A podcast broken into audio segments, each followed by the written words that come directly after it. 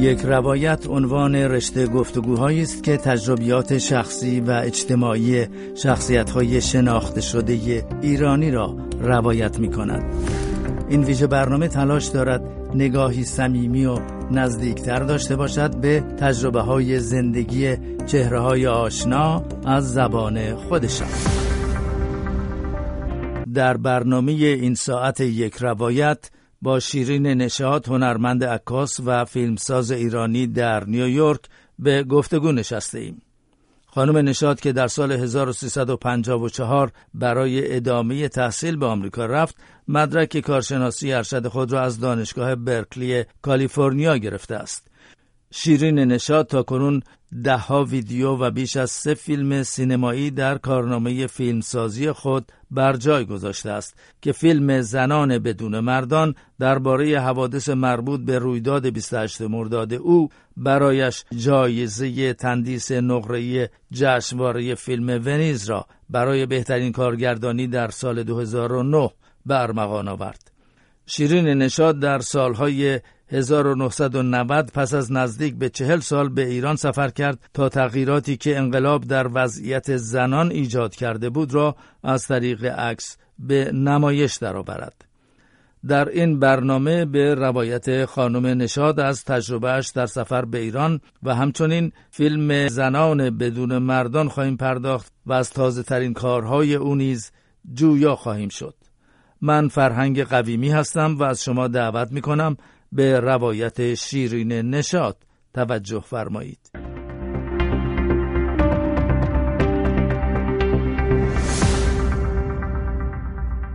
خانم نشاد ابتدا بریم به روزهای دانشجویی شما. و از اون روزها آغاز کنیم که در دانشگاه برکلی کالیفرنیا در رشته هنر تحصیل می‌کردین و پس از اینکه مدرک کارشناسی ارشد رو از این دانشگاه به دست آوردین به نیویورک کوچ کردین درسته؟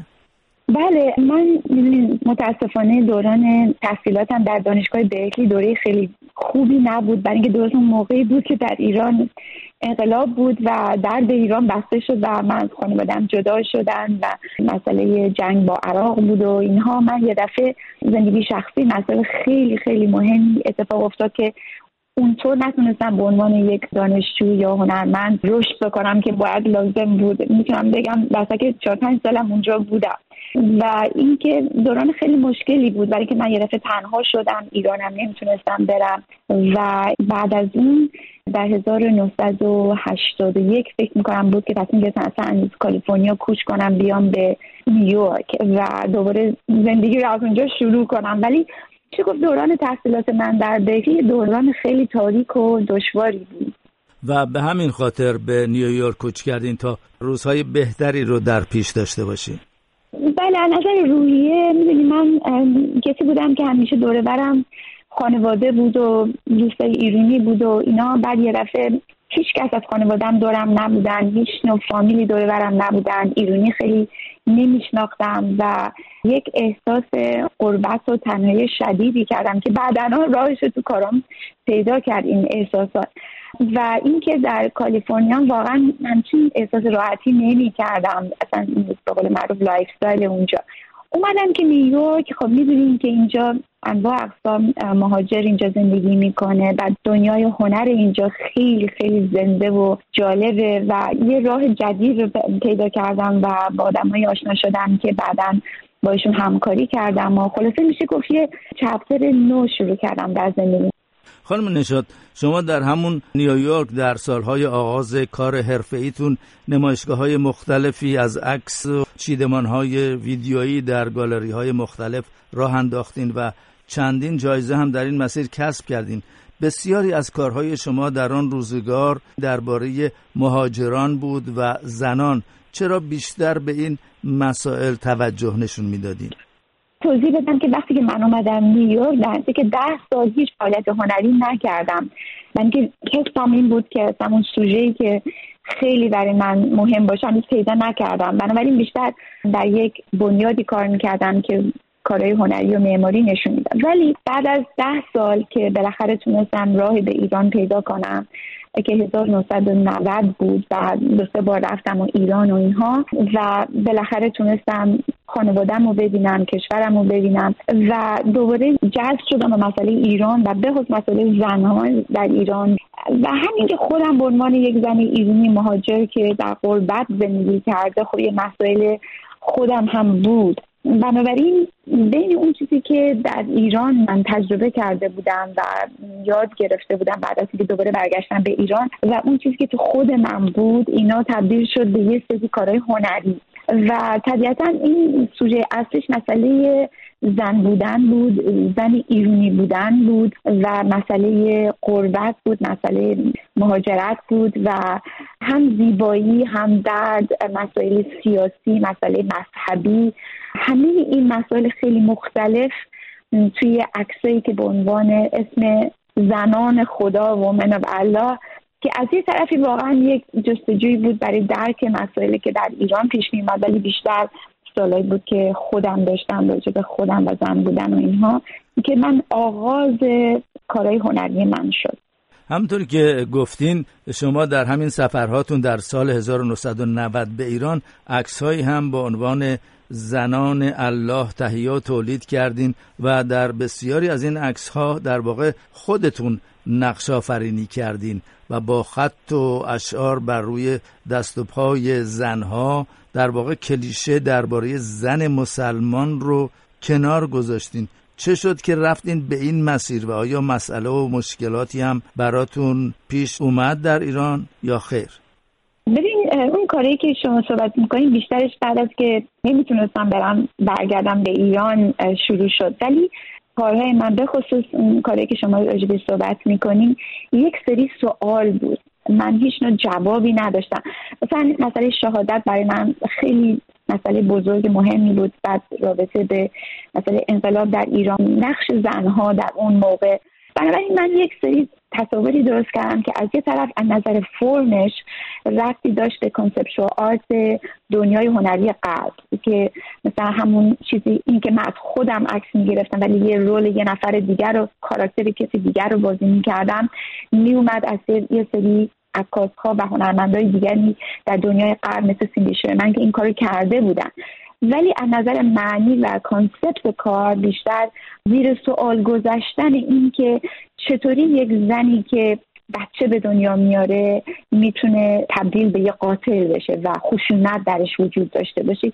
می‌دونی این کارها هنوز ازش ایراد زیاد می‌گیرن و هنوز خیلی راجبش بحث شده. ولی من واقعا در اون موقع نمی‌خواستم جدیگیری بکنم. فقط می‌خواستم یک سری موضوعاتی که برای من خیلی پیچیده بودن زیر سوال بذارم و اینکه عقیده به خصوصی از خودم ندم. و درسته که خیلی فکر می‌کنم مثلا یا من از اسلام ایراد می‌گرفتم یا اینکه من اتفاقا خیلی تشویق می‌کردم این نوع حرکات مذهبی و کاری که واقعا خیلی مثل خود من باش مسئله داریم. خانم نشد اشاره کردیم به همین موضوع شهادت در اسلام که از طریق عکس بهش پرداختیم که ظاهرا یک موضوع مردانه است. شما آیا به مسائل مردان توجه کردین یا این در واقع تمی بود برای اینکه به مسائل و مشکلات زنان بپردازیم من اون موقعی که شروع کردم این پروژه رو سری رو شروع بکنم تمرکزم روی زنهایی بود که در اون درست قبل از انقلاب شما می‌تونی حتی کتاب راجبش نوشته شده بود که من یادم یه کتاب یه خانم ایرانی نوشته بود The Warrior Woman of Allah زنان ارتشی خدا. یعنی این چیزی نیست که من خودم اختراع کردم. زنایی بودن که مسلح شدن و حتی عکسهایی بود که خیلی جالب بود که زنا با اسلحه ولی یه گل سرشون بود و اینا که البته یک دوره خیلی کوتاهی بود و تموم شد حتی به جبهه میفرستادنشون اینا. من تمرکزم روی زنایی بود که خودشون والنتیر می‌شدن که مسلح بشن. و این برای من یه تضادی بود بین زنهایی که در کلا در اسلام اصلا جایی ندارن و یه دفعه مسلح میشن. خود این مسئله برای من یه چیز خیلی پیچیده و جالبی بود. بنابراین من تمرکزم شد روی زنها نه مردها. در این حال شما خانم نشاد بین سالهای 1998 تا سال 2000 هم سه چیدمان ویدیویی با عنوانهای اسیانگر جذبه و اشتیاق ساختیم که ظاهرا به پویایی رابطه زن و مرد در جوامع اسلامی اشاره داره به نظر می‌رسه که این چیدمان های ویدیویی بیشتر جنبه فلسفی دارند درسته؟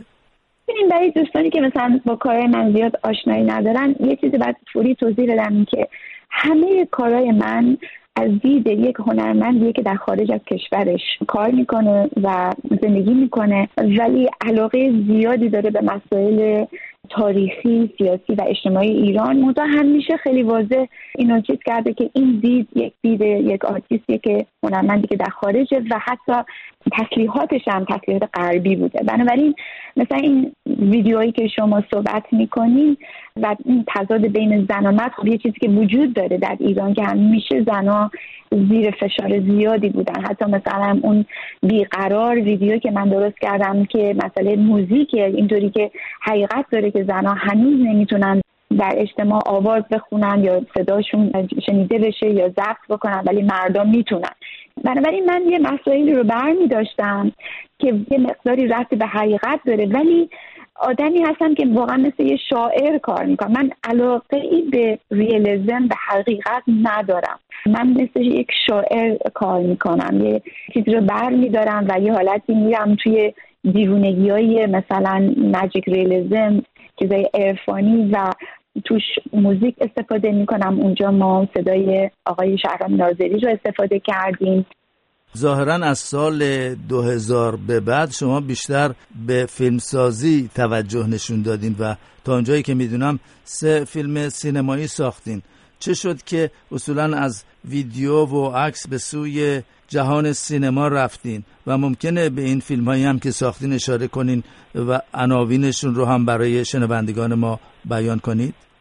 حقیقتش اینه که یکی از دلایلی که من از عکاسی حرکت کردم به طرف به قول معروف moving image فیلم و ویدیو اینه که مثلا من با اون زنان خدا و اینها انقدر مسائل سیاسی باعث شد که اصلا دیدگان مثلا هموطنان به خصوص قضاوتشون روی کار اصلا اصل هنری نباشه فقط مسائل سیاسی و این چیزا باشه. در سر که به محضی که تو میری یه داستان تعریف می‌کنی یه چیزی که فقط به یک تصویر نیست فقط سیمبولیزم نیست ولی یک داستانه که فکر کنیم که پشتش طبیعت هست موزیک هست مثلا تئاتر هنرپیشه هست و اینا یه طوری تجربه این تماشاچی با این کار کاملا متفاوت با یک تصویر. و من فکر می‌کنم یک مقداری این عکس عمل همه به این عکسای من منو یک مقدار ناامیدم کرده بود به عکاسی به اون طوری که من بتونم حرف دلم رو بزنم. در که وقتی که وارد دنیای ویدیو و فیلم شدم متوجه شدم که چقدر امکانات رو برای من بازتر می‌کنه از طریق داستانگویی. ولی هنوز می‌تونم هم شاعرانه جلو برم هم مسئله تاریخی و سیاسی ایران رو دنبال بکنم و رفتم سراغ زنان بدون مردان که آغاز فیلمسازی من شد و کتاب خانم شهمیش پارسی پور بود که یک داستانی که همه دوستان اکثرا می‌شناسن و مجید ریلیزمه و واقعا داستان رویایی فیلم های دیگر رو لطفا نام ببرید. در جستجوی اومکلسون یک فیلمی بود که راجع به واقعا زندگی و موزیک اومکلسون بود که خیلی با جرأت من این فیلم رو جلو رفتم. برای اینکه البته ایشون مصری بود من عربی بلد نبودم. با همسرم شجاع آذری با هم دیگه دوباره سناریو نوشتیم و این رو در زبان عربی و انگلیسی اینو ما کارگردانی کردیم. جدیدترین فیلم هست لند of دریمز سرزمین رویاها که در امریکا فیلم برداری شده. و اونم یه فیلمی بود که به نظر من یک میشه گفت راه جدیدی بود برای اینکه این فیلم دیگه در خارج از امریکا فیلم برداری نمی‌شد. در واقع راجع به یک زن مهاجر ایرانی بود در امریکا. و من خیلی تجربه فوقالعاده بود و این فیلم دو سال پیش در سینماها نشون داده شد. ظاهرا در سال 2005 هم برای یک ویدیو یا فیلمی بود که از بهروز وسوقی بازیگر سرشناس دعوت به همکاری کردین چه شد که به سراغ بهروز وسوقی رفتین بله من قبل از این فیلم هایی که صحبت کردم کلی کارهای ویدیو کردم. ببین برای من خیلی همیشه احساس غرور بود و افتخار بود که با هنرپیشه ها نویسنده ها موزیسین های خیلی مهم و شناخته شده ایرانی که در خارج زندگی می‌کنن همکاری کنن. به علاوه مثلا فکر کنی پاسی پور سوسن دهین آقای محسن نامجو بیروس وسوقی می‌دونی به عنوان یک هنرمندی که بیشتر زندگیش در خارج زندگی کرده واقعا افتخار بزرگی بود. و ایشون این لطف رو به من کردن که یک ویدیویی با هم ساختیم به اسم زرین. اینا کاراکترهای مختلف کتاب شانوش پاستپور بودن. ما داستان زرین کلا رو با آقای بیروس وسوقی در مراکش فیلم برداری کردیم. از مراکش بریم به سوی فیلم بلند و داستانی زنان بدون مردان در سال 2009 که ظاهرا بخشی از اون هم مثل که در همون مراکش فیلم برداری شده. همونطوری که گفتین بر اساس کتابی از شهرنوش پارسی پور بود و در واقع شما نگاهی داشتین به رویداد یا کودتای 28 مرداد و هواشی اون و مهمتر از همه به وضعیت زنان ایران در اون روزگار و اون دوران پرداختین. چه چیزی باعث شد که به این موضوع توجه نشون دادین؟ تمام این فیلم زنان بدون مردان در مراکش در شهر کازابلانکا و چند شهر دیگه فیلم برداری شد. به این چیزی که شهرمیش پارسیپور یک کتابی نوشته بود که اصلا مسئله کودتا و اون مسئله تاریخی سیاسی ایران دور شد. بیشتر به خاطر اینکه ایران زندگی می‌کرده اینا. من برام خیلی جالب بود که این داستان یه پاش دنبال کاراکترهای مختلف زن بود. از یه طرف می‌تونست مسئله تاریخی خیلی مهم رو در ایران در این زمان دوره کودتا و 1332 در ایران دنبال بکنه. بنابراین اون قسمتش رو خب من و شجاع آذری پررنگتر کردیم. در که شرموش همیشه هم تا امروز میگه که اون کار اینا بود. من این کار رو نکرده بودم.